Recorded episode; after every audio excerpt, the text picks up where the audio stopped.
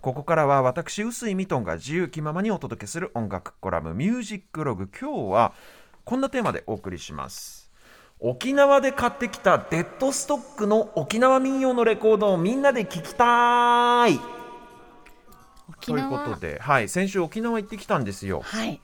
でね、はい。きのこさんは行けなかったんで、あのお土産買ってきました、きのこさんに。あ、本当ですか？これあの多良間島の黒糖です。あのーこのね番組のリスナーのはい先週番組で出てくださった、はい。あのーテリー東郷さんでリスナーの方ゲストとして出てくださったテリー東郷さんが、はいはいお。すすめの一押しの沖縄土産ということだったので、はいきのこさんにも買ってきたので差し上げます、どうぞ召し上がってくださいありがとうございます。は黒糖とっても大好きなんです。あ本当？あよかったよかった。いろいろちょっと勝ち割り形式になってるんで、なんかあのそのままペロペロ舐めてもよし、うんうん。ガンガン削ってなんか料理に使うとか飲み物に入れるとかもよしということでね、えありがとうございます。嬉しい。それでねあの番組をお聞きの皆様にもぜひ僕からの沖縄土産をということで、うん。その先週沖縄行った時に買ってきましたデッドストックの沖縄民謡のレコードを、うん今日この音楽コラムでじゃんじゃんかけていきたいと思うんですよ。あのちなみに一応言っておきますけどレコードそのものをリスナープレゼントっていう意味ではないです。あ、なるほど。あのうんあくまでも電波を通してお送りする音のお土産ということでレコードそのものは私のコレクションになりましたので絶対に誰にも渡しません。ということで、えーまあ、ミュージックプレゼントということですね。その沖縄にあります宝レコードという楽器屋さんの片隅、お店の片隅にあった段ボール箱から発掘してきましたへー。50年以上前のデッドストックのレコードたち。いろいろ買ってきたんですけど1枚400円だったんで。あ。でとにかく僕自身も中身の音楽がどんなものか分からずにやみくもに買ってきましたんで家に帰って聞いてみないとどんな音楽か分からないっていうこれ沖縄民謡ガチャでございます。はい、それの結果発表をこのオンエアを通してやろうと いうことでですね。まず1枚目は はい。金城実という民謡歌手のレコードでう、ん。A 面がね山原と読むのかな？山原くどちという曲。B 面が白黒節というこれドーナツ版なんですけど先週の沖縄からの放送の1曲目でかけました「PW 無常」というこれ戦争捕虜の苦しみについて歌った沖縄民謡なんですけどこの曲を歌っていたのはこれ金城実という人ででこの人の歌声がねすごくハスキーでそれでいてのぶといっていうすっごいいい声なんですよ。で個人的には吉幾三さんに通ずる人声質だなって思っててで僕個人的に勝手に沖縄民謡界の吉幾三って思ってるんですけど、うんうん家に帰ってこのレコードかけてみたらぶっ飛びました。これなんでぶっ飛んだかっていうとね、はい。もうなんかトランスミュージックなんですよほとんど。トランス？うん。なんて言うんだろう。なんかインドネシアのガムラン音楽にも通ずるようなトランス感っていうかなんか高揚していく気分。ほんとシンプルなんだけどね。三振とギターくらいしか入ってないしギ楽器もね、うんうん。なんだかなんかねそして何より金城実さんのこの独特の拳うん。この人がね歌う沖縄言葉の民謡ってなぜか東北地方の民謡っぽくも聞こえる瞬間がある気がしてそこがすごい不思議なんですよ。でねあと途中ちょっとねラップっぽくなるセクションがあるのよ。ラップ。語りと歌とラップのなんか中間みたいな感じのうん。で歌うところがあってその部分も妙なし中毒性がねはい。あってねなかなかすごいレコードでした。1曲目から結構ドープですがはい。お聴きいただきます。はい。金城実で山原くどち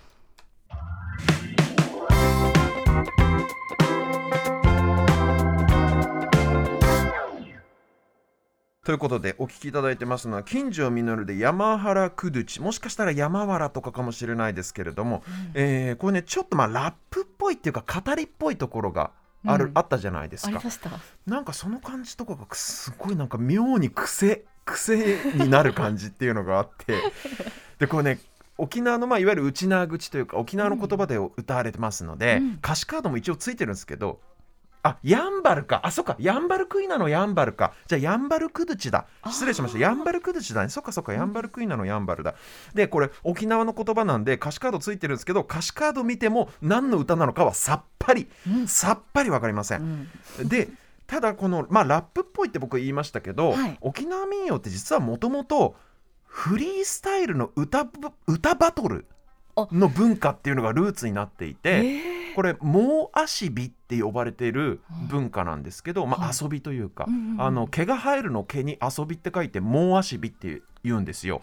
でへ毛なんで毛が出てくるかっていうと毛っていうのはなんかその浜辺とか野原とかそういうちょっと開けた場所のことを言うみたいででこれどんな遊びかっていうと若い男女がはい。仕事が終わって日が暮れてからですねその浜辺とか野原に集まってみんなで輪になって即興で一人ずつ交互に歌うっていううん。そのフリースタイルのラップバトルみたいな感じでその場で歌詞をでっち上げたり考えたりうん。古典から引用したりして相手の歌に対して歌で返事をする。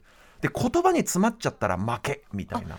で三振の伴奏も即興でうん。それに伴奏をつけるわけ、でもちろん若い男女が日が暮れてからややる遊びですから、うん。現代でいうところのカラオケ合コンみたいな側面もあったりするわけですよ。なるほど。だからうん。風紀を乱すってことで古くは琉球王朝から禁止令が出たりするような でもその若者にとっては一大娯楽だったわけです。そんなまあ即興の歌バトルに秀でてるやつがモテるっていうような若者文化ですよ。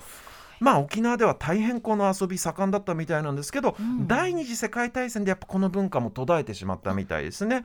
でその元々がこういう沖縄民謡っていうのが若い男女の遊びの場から生まれている育っているものですから、うん。実は沖縄民謡って沖縄の大人たちからすると、まあ、非常にけしからん低俗なものだと、結構下ネタっぽいあの歌詞もすごい多かったりするし、そういうふうな認識、まあ、けしからんものだという認識が非常に根強くあったんですけど、うん。実はその印象を変えた出来事っていうのがあってはい。戦後の沖縄の独特なラジオ文化っていうのがあってですね、はい。まあ、ラジオって言っても戦後すぐの沖縄って物資も不足しているし、うん。みんな貧しい暮らしなもんだからラジオは庶民では買えないわけですよ。うん。ででもみんなニュースとか音楽とかラジオを通して楽しみたいけど経済的にも電力事情的にも電波事情的にもラジオっていうのは高値の花なわけですね。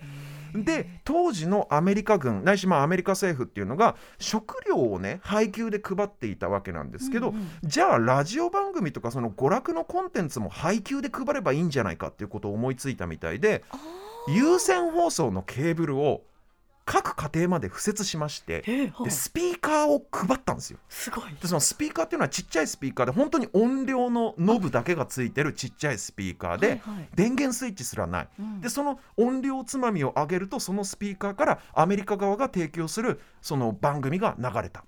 でプラス NHK のニュースとかうんローカルニュースとかもそこから流れたと。でこの各家庭にケーブル敷設したりスピーカー配ったりっていうのは実際は各市町村が委託されてうん各市町村の電気屋さんとかが実際その工事やるわけですよ。うんであのーその日頃の有線放送のシステムを実際に維持運営している各市町村の電気屋さんとか行政とかが自分たちで勝手に独自で番組作って放送したりもしてたんですね。でこの放送のことを親子ラジオって呼ばれていたようで。親子ラジオ。まあうん。親子で家庭で聞くラジオくらいの意味なのかな。で沖縄と奄美地方でつまりアメリカ統治下のエリアでのみ存在する独特のラジオ文化なんですね。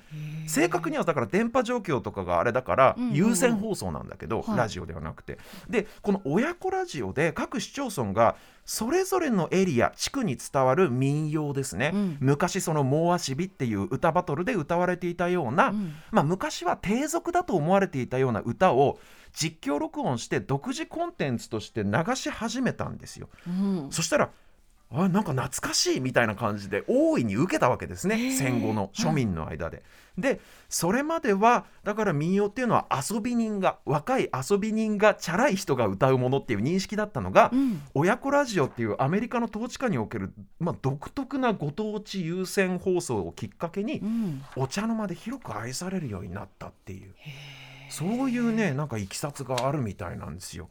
っていうか僕まだ1曲しかかけてないんですけど 沖縄土産をたくさんかけるっていう話だったのにちょっと喋りすぎてますね。じこれ時間あもうやばいなこれ。2曲目にお二2曲目に行かないともうかける時間がこれね2曲目ちょっとレコードだからなんせちょっと準備しないといけないけど2曲目はねこれね「名護名護と小座物語」っていうこれ地名プラス物語っていうこういかにも歌謡っぽい感じのあれなんですよあの曲名でね。はい。でこれ男女のデュエットです。あデュエット。でカラオケとかで歌謡曲で、うん。よくあの青い文字のところを男性が歌って 赤いピンクの文字を女性が歌って最後のバースだけあの2人同時にあの歌うみたいなのあるじゃないですか。あのまさに歌謡曲のフォーマットでいかにその本土のあの歌謡曲のフォーマットっていうのも沖縄民謡っていうのが取り込んでフュージョンしていたかっていうのが非常によくわかるね。面白いあの曲なんですよ。これアーティスト名の呼び読み方さえわからないんですけどえっとね知念徳一さんと千奈恵子さん千奈弘子さんかもしれないですけどのデュエット曲です、えー名護に住む、えっと男性と小座に住む女性かな？のあの縁なんていうか一回きりで会ってもう二度と会えないみたいな恋心を歌った歌。当時 LINE 交換とかほらないから。ないですね。はい、そういう歌です。もうあんまかけらんないけどとにかくかけます、はい。えー知念徳一と千奈恵子もしくはひろ子で「名護と小座物語」です。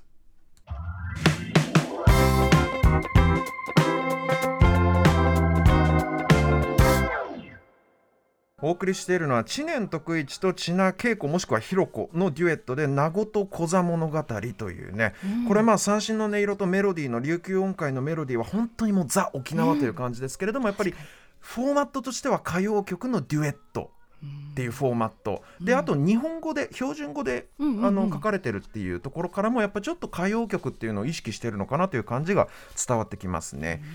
まあ実はね昨日番組スタッフからミトンさん沖縄で買ってきたレコードひたすらかけまくるっていうのはどうですかっていうのではいはい。あそれはいいね。原稿を書くあの手間も省けるしね なんていう感じであのもともと始まった企画なのに結局喋りすぎて2曲しかかけられないっていう。でもね沖縄ってやっぱりその過酷なというか辛いね、歴史を背負っていますから、はい。音楽一つとってもこういうふうに本当にたくさんストーリーがあって、うん。この半年間のにわかので仕込んだ知識ですけどまだまだ喋りきれてない話っていうのが山ほどありますので、はい。この番組でもね折を見てお話ししていければというふうに思っております。今ちょうど男女同時に歌ってますね。これ最後のバースをね。えーカラオケで青字とピンク字があの上下になってるやつですね